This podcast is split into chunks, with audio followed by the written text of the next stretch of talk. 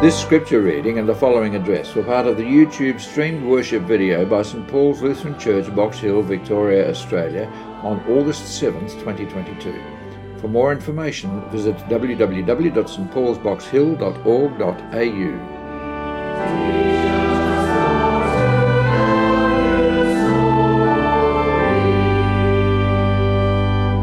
our sermon text today is Luke chapter 18, and I'm going to read from verse 35. And it reads like this As Jesus approached Jericho, a blind man was sitting by the roadside begging.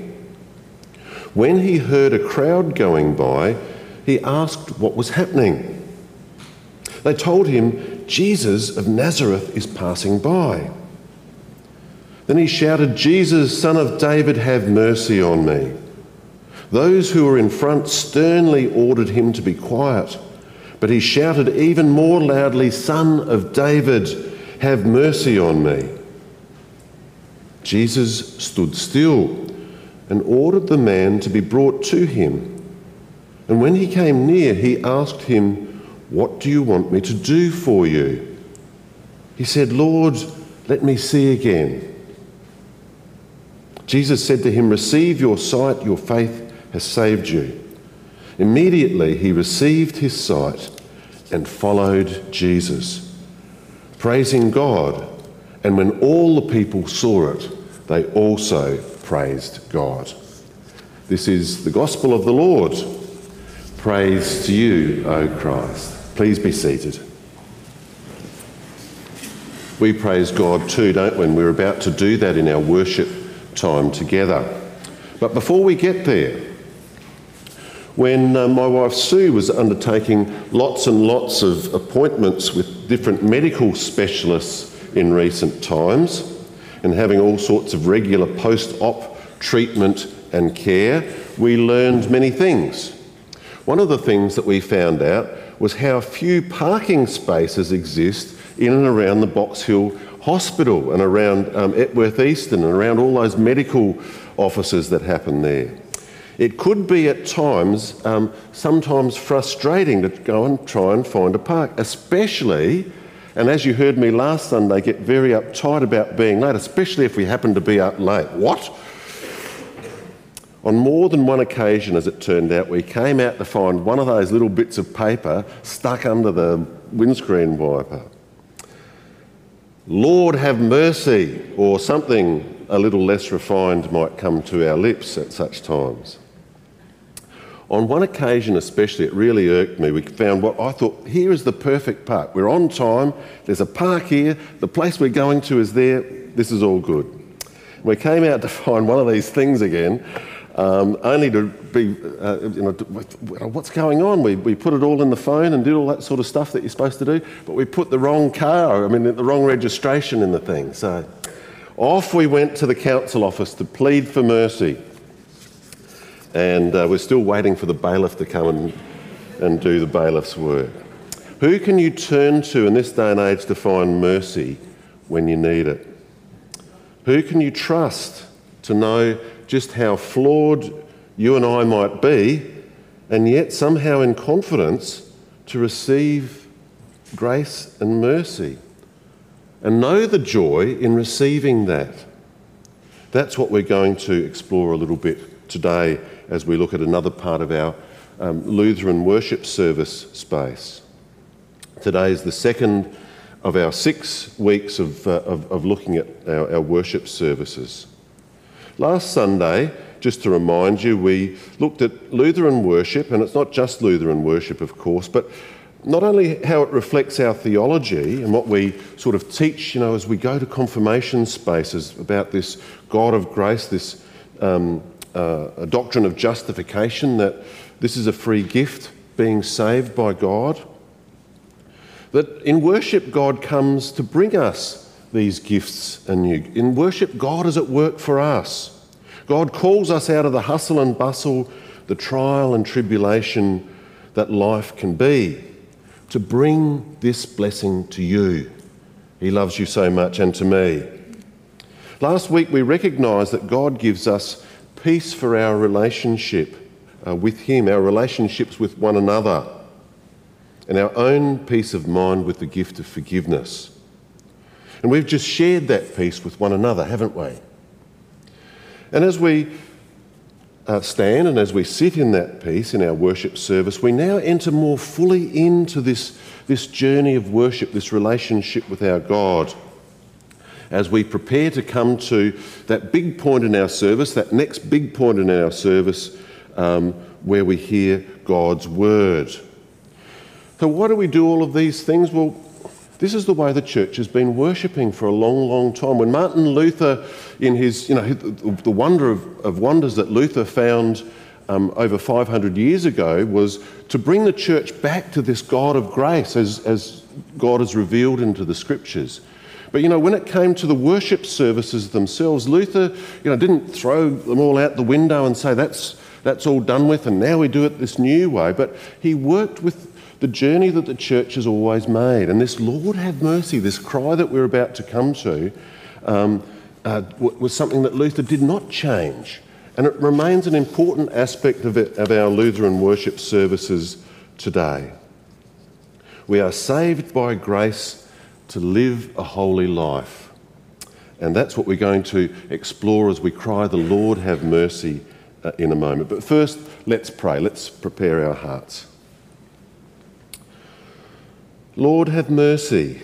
Lord, we cry out to you um, in our worship services and sometimes in our lives in um, full expectation that you are here for us. So come amongst us now, um, calm our hearts and our minds, and bless us with all that you have for us in, with your peace. In Jesus' name, amen. Lord, have mercy. In the ancient world, at least, um, it was a common cry among uh, people's lives. For example, people appealing to the, the emperor, the Roman emperor, for divine help, as the emperor, emperor claimed um, this divinity. Lord, have mercy was not an uncommon cry in life. And today, as we hear this uh, gospel reading, Jesus, simply by his presence, puts this into its proper perspective and it, its eternal perspective. The blind man in Luke 18 puts his total trust and faith in Jesus, I think. At the sound of Jesus coming down the road, he asks, Who's coming? It's Jesus of Nazareth. And already I, I think his, his heart eyes uh, are at work here. He looks forward to this one coming. And so he cries out with a lot of boldness, I reckon, Jesus son of David, not Jesus of Nazareth, as the crowd had said, it's Jesus of Nazareth coming. No, it's Jesus, son of David, have mercy on me. And the people there say, No, just shut up, be quiet, they say. And yet he shouts even more loudly as he sees with his um, heart eyes of faith, Son of David, have mercy on me. They try to shut him up, but there's nothing that will stop this person knowing that this Jesus is here in his presence. Perhaps he knows he's not worthy to cry this out, but he knows who's here for him. His eyes of faith will not let his voice be silent. At Jesus' feet, he cries, Lord, Son of David, have mercy. It, it, it is the cry of those who know they're beggars but who also know God is certainly here for them. And with true confidence and sure hope, cry out, Lord, have mercy. Christ, have mercy. Lord, have mercy. And we are told by Luke that immediately he receives his sight, he follows Jesus, praising God, and with him, all the people do the same. Those who had been telling him to be quiet join in this same praise of God. At Jesus' feet, we too are healed. And we have the eyes of our hearts opened and filled with faith, just like this man, I think. And we join then too in the song of praise with him, with all the saints on earth, however many we might be in this church here today, and with all the company of heaven. And we might note carefully that there's no gap. Jesus says, What do you want me to do for you? Lord, I want to see. And immediately, Luke tells us, immediately he, this beggar receives mercy from the one who is hearing grace and love for him. So we join too with the, with the people on earth, and we join too with the angels and saints who announce God amongst us. For example, at Christmas time with song and praise Glory to God in the highest. You know, that's the song of the angels, isn't it? And can I say thank you to all of you angels as you sing it today? Can I say a special thank you to people who serve us as cantors, who serve us in the choir, and all of our musos, but especially all of us as we, we raise our voices, even my old gravelly voice.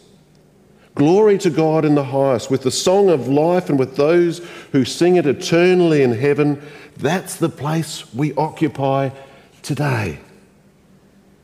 Make no mistake, we sing with the heavenly host just like those angels at the very first time of Christmas, announcing the presence of God here for people, for all people. God, for whatever reason, gave me a voice of gravel, and yet I sing, and yet I sing as one of the heavenly host. It's a, what a joy that is.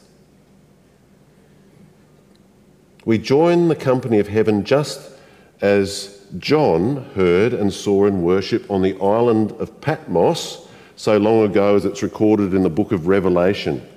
And by the way, uh, can I, uh, if you've got any misunderstandings about the book of Revelation, it's far less about you know, interpreting something that's going to happen in the future than it is about something that's already occurred and continues to occur, and that is the salvation of our God who has already won the victory.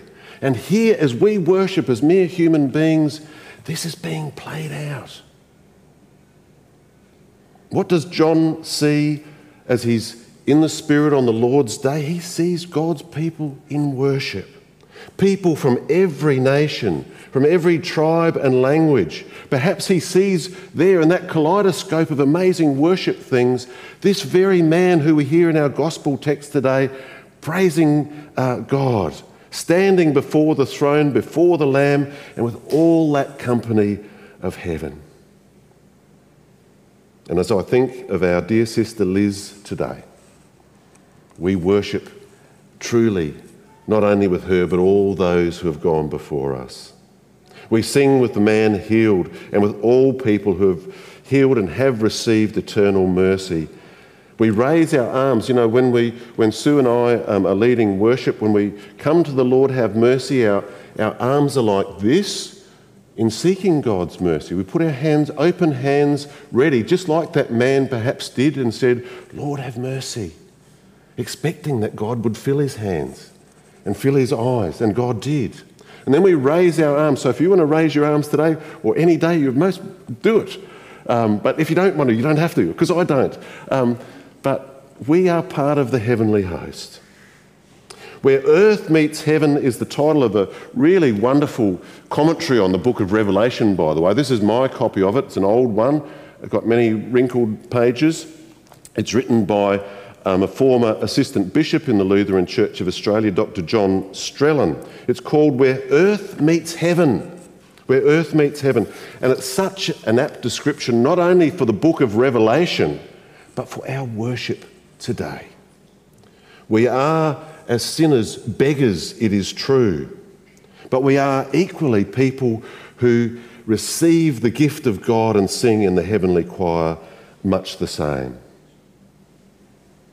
Christ, the Son of God, Christ the Lord is here, and He is in, here in mercy for you and for me. We are beggars, it is true. These are purported to be some of Martin Luther's final words as he was on his deathbed. The blind man in our story knew of the feet of Jesus bringing him a Saviour, bringing him mercy, and he wouldn't be quiet, and neither should we. You know, Luther is known for many, many things. You know, this amazing theologian, this amazing uh, church leader, this amazing, you know, whatever it might be. But when it all came down to it, when it got to that place where the rubber was really on the road, as he came towards his death, there would be no fudging it. Here, Luther came face to face with God. And one day we will too in that um, form. And what did all of Luther's amazing discoveries and, and, and experiences bring him as a doctor of the- theology and as a leader of a reforming church? We're beggars. We're all beggars, it's true, Luther said. Luther knew too well the sticky mud that stuck to him that we call that original sin. And yet, at the same time, with confidence in the one who came to meet him in that place and who will meet us as well, he could cry out, Lord, have mercy, knowing that that is indeed what he would receive. And that he would soon pass to the heavenly choir, joining the company of angels to eternally sing that praise to God. The same gift is yours. It's your gift to live on earth now and to look forward eternally in heaven. To celebrate as we sing, as earth meets heaven, as I invite you now to stand and cry, The Lord have mercy. Lord, have mercy.